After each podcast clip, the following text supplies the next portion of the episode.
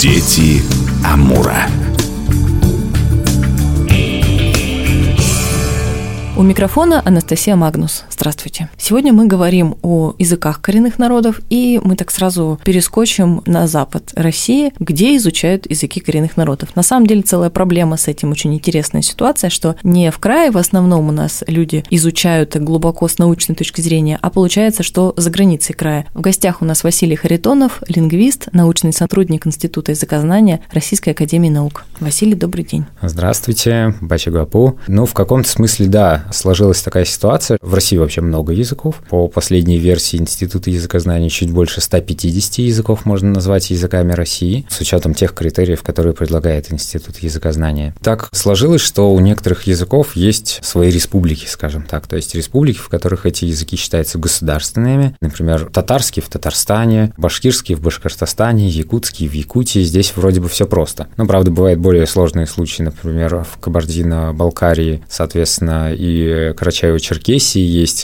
кабардино-черкесский язык и карачаево-балкарский язык. То есть они там такую схему нарисовать проще, чем со слуха воспринимать. Есть республики, у которых нет государственного языка, например, в Карелии, а есть республики, у которых много языков, и более того, они даже четко не очерчены. Это республика Дагестан. То есть там много языков. Родственные в основном языки же. Ну, они родственные, но они сильно отличаются, и там десятки этих языков, просто чтобы сразу было понятно, что там их много. В Хабаровском крае еще не так все страшно, у нас всего 8 языков коренных. Да, то есть еще есть округа, например, Ханты-Мансийский автономный округ, где, соответственно, находятся хантыйские и мансийские языки, вот, и прочее. Но есть языки, у которых нет своих таких субъектов, скажем так, и эти языки, получается, они немножко как у семьи нянек дитё без глаза. Какой из субъектов лучше всего занимается ивенкийским языком? Большой вопрос. Ивенки проживают от Таймыра до Китая и от Енисея до Сахалина. И с одной стороны есть Ивенкия, так называемая, то есть это в Красноярском крае крупный такой район. С другой стороны, наверное, этим языком чуть лучше умеет заниматься республика, просто потому что она знает языковую специфику, и поэтому ивенкийскими и ивенскими языками чуть лучше занимается в Якутии. Еще в силу, наверное, такой прививки к многоязычию, что тоже, мне кажется, важная такая проблема для России, что многим людям кажется, что знать один язык – это нормально. Говорится, точнее, этого хватит. Да, этого хватит. Говорить с акцентом плохо, говорить на другом языке в присутствии окружающих плохо и много других стереотипов. А на самом деле говорить на нескольких языках совершенно нормально. Опять же, вот здесь Дагестан – хороший пример, когда люди, особенно старшего поколения, часто знают там 6, 7, 8 языков. Это совершенно нормально, и большая часть, видимо, населения Земли владеет несколькими языками, и в этом смысле владение одним языком никогда не мешает владению другим языком, ну, особенно если это организовать сбалансированное развитие многоязычия у ребенка. Получается, что есть какое-то количество коренных языков, которыми вот сами регионы, ну, в силу, наверное, специфики исторической, не научились, не смогли заниматься. И в этом смысле, если говорить про коренные языки Севера Сибири и Дальнего Востока, есть такая вот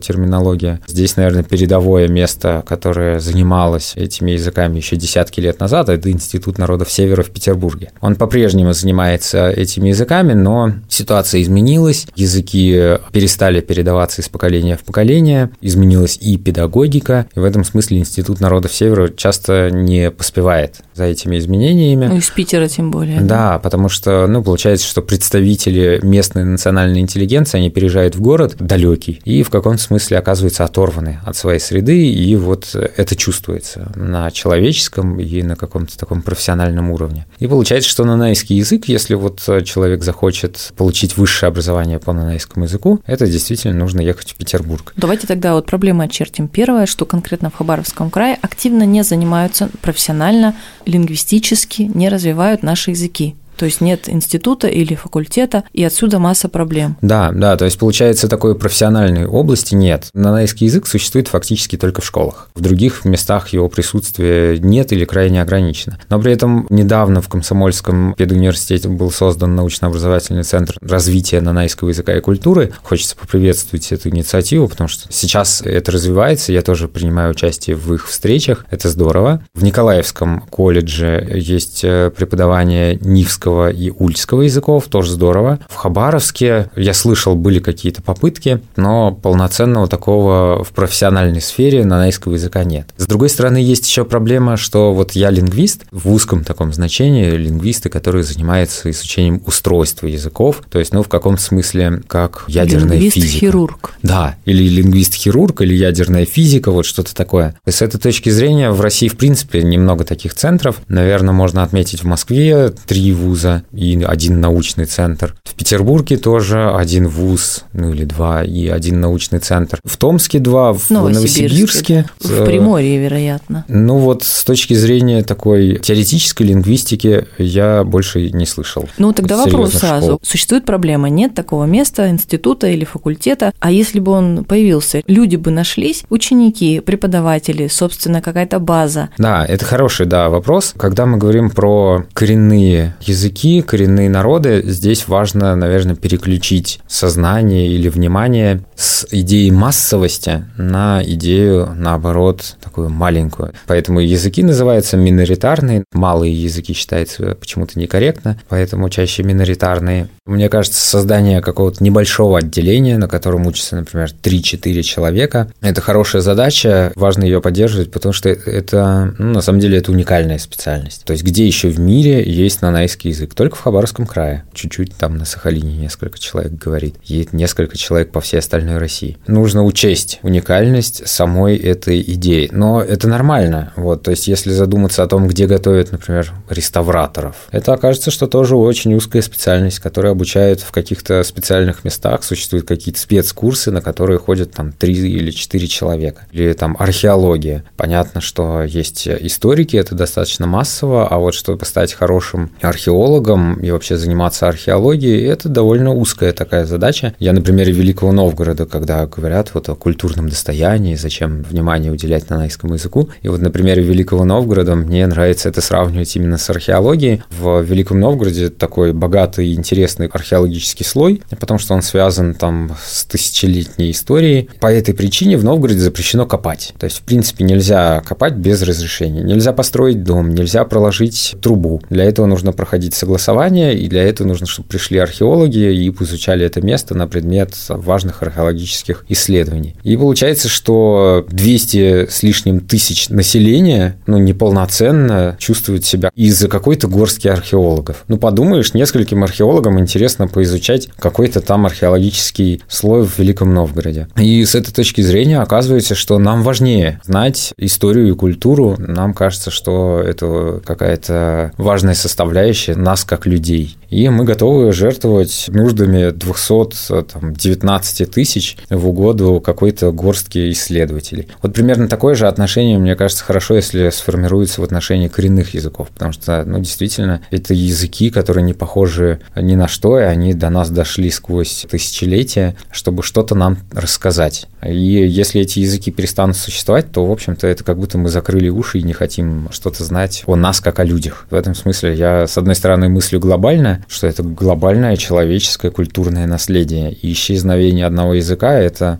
в моих глазах потеря гораздо более глубокая, чем там пожар Нотр-Дама, например. Ну, я не хочу ничего сказать. Ну, хорошо, вот на первый вопрос вы ответили. Нужно, убедили, я думаю, даже если кто-то сейчас там сомневался. Есть ли люди? Ну, в городе… В Хабаровске. Вообще-то проживает достаточно много нанайцев. Думаю, что больше 1000 человек, из которых немало людей владеют нанайским языком. Ну, это обычно люди среднего и пожилого возраста, скорее даже пожилого. Но вот в какой-то момент я заходил в дом ветеранов, и там, вот, мне кажется, человек 15 точно владеет нанайским языком. Тоже касается и людей, заметных в городе, или профессионалов. Вот есть замечательная художница Елена Александровна Киле. Вот она хорошо говорит по-нанайски. Ее вполне можно привлечь к тому, чтобы она по-нанайски вела какой-то курс, связанный с искусством, например. У нее очень интересные размышления, с ней интересно поговорить. По-нанайски. По-нанайски. Так, это педагоги, то есть с ними тоже, в общем-то, проблемы нет. Теперь и вы с нами, как я уже в прошлой программе говорила, теперь вы наш. А студенты?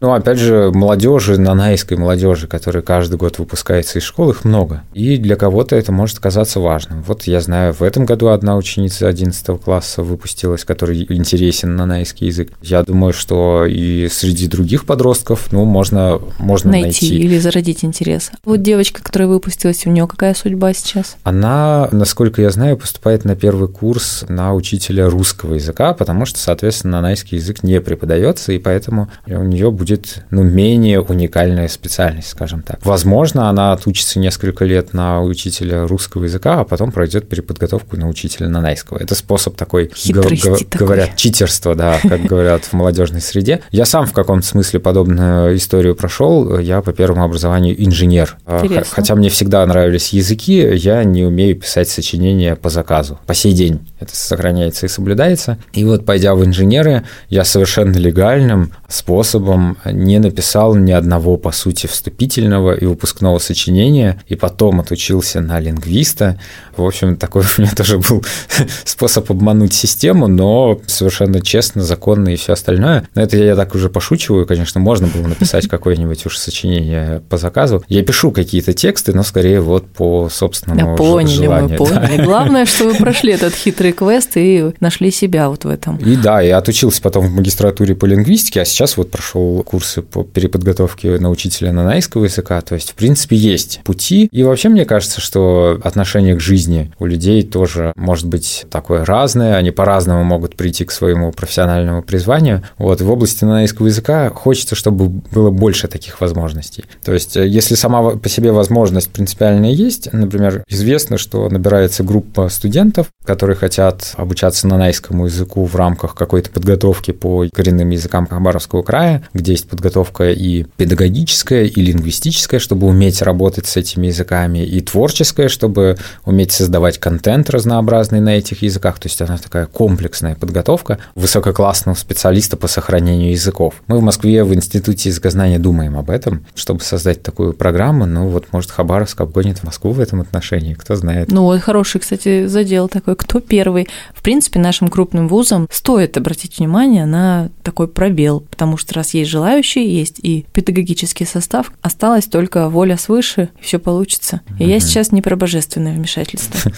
Да, было бы здорово. Можно ли в финале такой несколько простоватый вопрос, насколько сложен нанайский язык? В прошлый раз я говорила, вот, например, немецкий язык такой грубоватый, на что мне человек ответил, по-моему, это один из самых нежных языков. Это было очень необычно, неожиданно. Но если говорить про эпитеты по отношению к нанайскому языку, в нем очень много гласных, они разнообразные, и в нанайском языке есть такие, их называют дифтонги, это плавные гласные, переходящие из одного в другой, например, оа, у, вот, то есть он начинается с у, заканчивается ы и плавно переходит как градиент такой, знаете, в дизайне. С другой стороны, в конце многих нанайских слов звучит носовой гласный, там хуангуа, кстати, заимствование из китайского обозначения огурца. Вот, огородная тематика вообще сильно заимствование из китайского. При том, что нанайцы огородничеством как таковым не занимаются. Да, и поэтому они, в общем-то, переняли огородничество у китайцев. Картошка, огурец и многие другие вещи, они, скорее всего, там, тыква, это будут китайские заимствования. Кроме этого, есть другие слова, например, нучикэнзуэ, вот в конце там есть носовой такой призвук. Из-за большого количества гласных, вот этих вот носовых, а с другой стороны есть такие звуки типа ка, я иногда шучу, что нанайский язык что-то среднее между французским, японским и чукотским по звучанию, а японский он напоминает своей такой немножко монотонностью, когда нанайцы говорят. Но с точки зрения сложности, это вообще хороший вопрос, что такое языковая сложность. На эту тему лингвисты тоже делают исследования. Не существует объективной сложности, но можно задаться некоторыми критериями. Есть ряд лингвистов, которые говорят, что давайте считать сложностью все виды нерегулярности. То есть, когда у нас с одним словом, например, используется суффикс такой-то, а с другими словами такие-то суффиксы, и все это надо просто запоминать, а правила особо не выявить. То есть как русский язык? Ну, русский язык, не знаю, среднерегулярный, вот, и он флективный язык, поэтому сложность русского языка на самом деле скорее не в том, как это обычно учителя говорят, и не в том, как говорят ученики и ученосители русского языка, потому что это скорее сложности написания. Ну, и в русском языке действительно сложная орфография. Но если говорить про как бы языковую систему, которой мы пользуемся, пользуемся, то здесь будут скорее неожиданные вещи такие с точки зрения сложности. Например, глагольный вид. Мы привыкли, что легко проверить глагольный вид с помощью вопросов «что делать», «что сделать». Но это, знаете, это как описать, что петух – это самец курицы, а курица – это самка петуха. Мы просто это знаем, и все. А вот человек, который не знаком с вопросами «что делать», «что сделать», он так и не поймет, как понять русский вид, глагольный вид, я имею в виду. Вот, то есть вообще славянский вид – это такая уникальная в языках мира система, которая трудно описуема.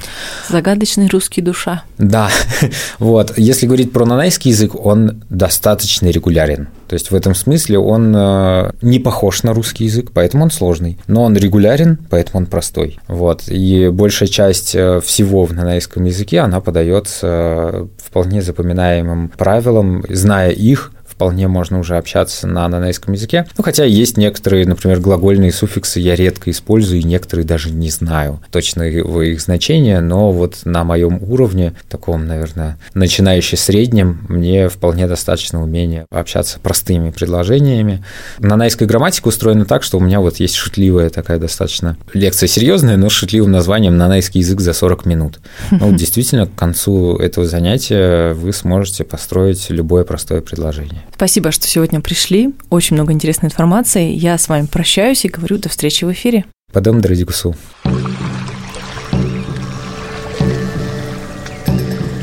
Дети Амура.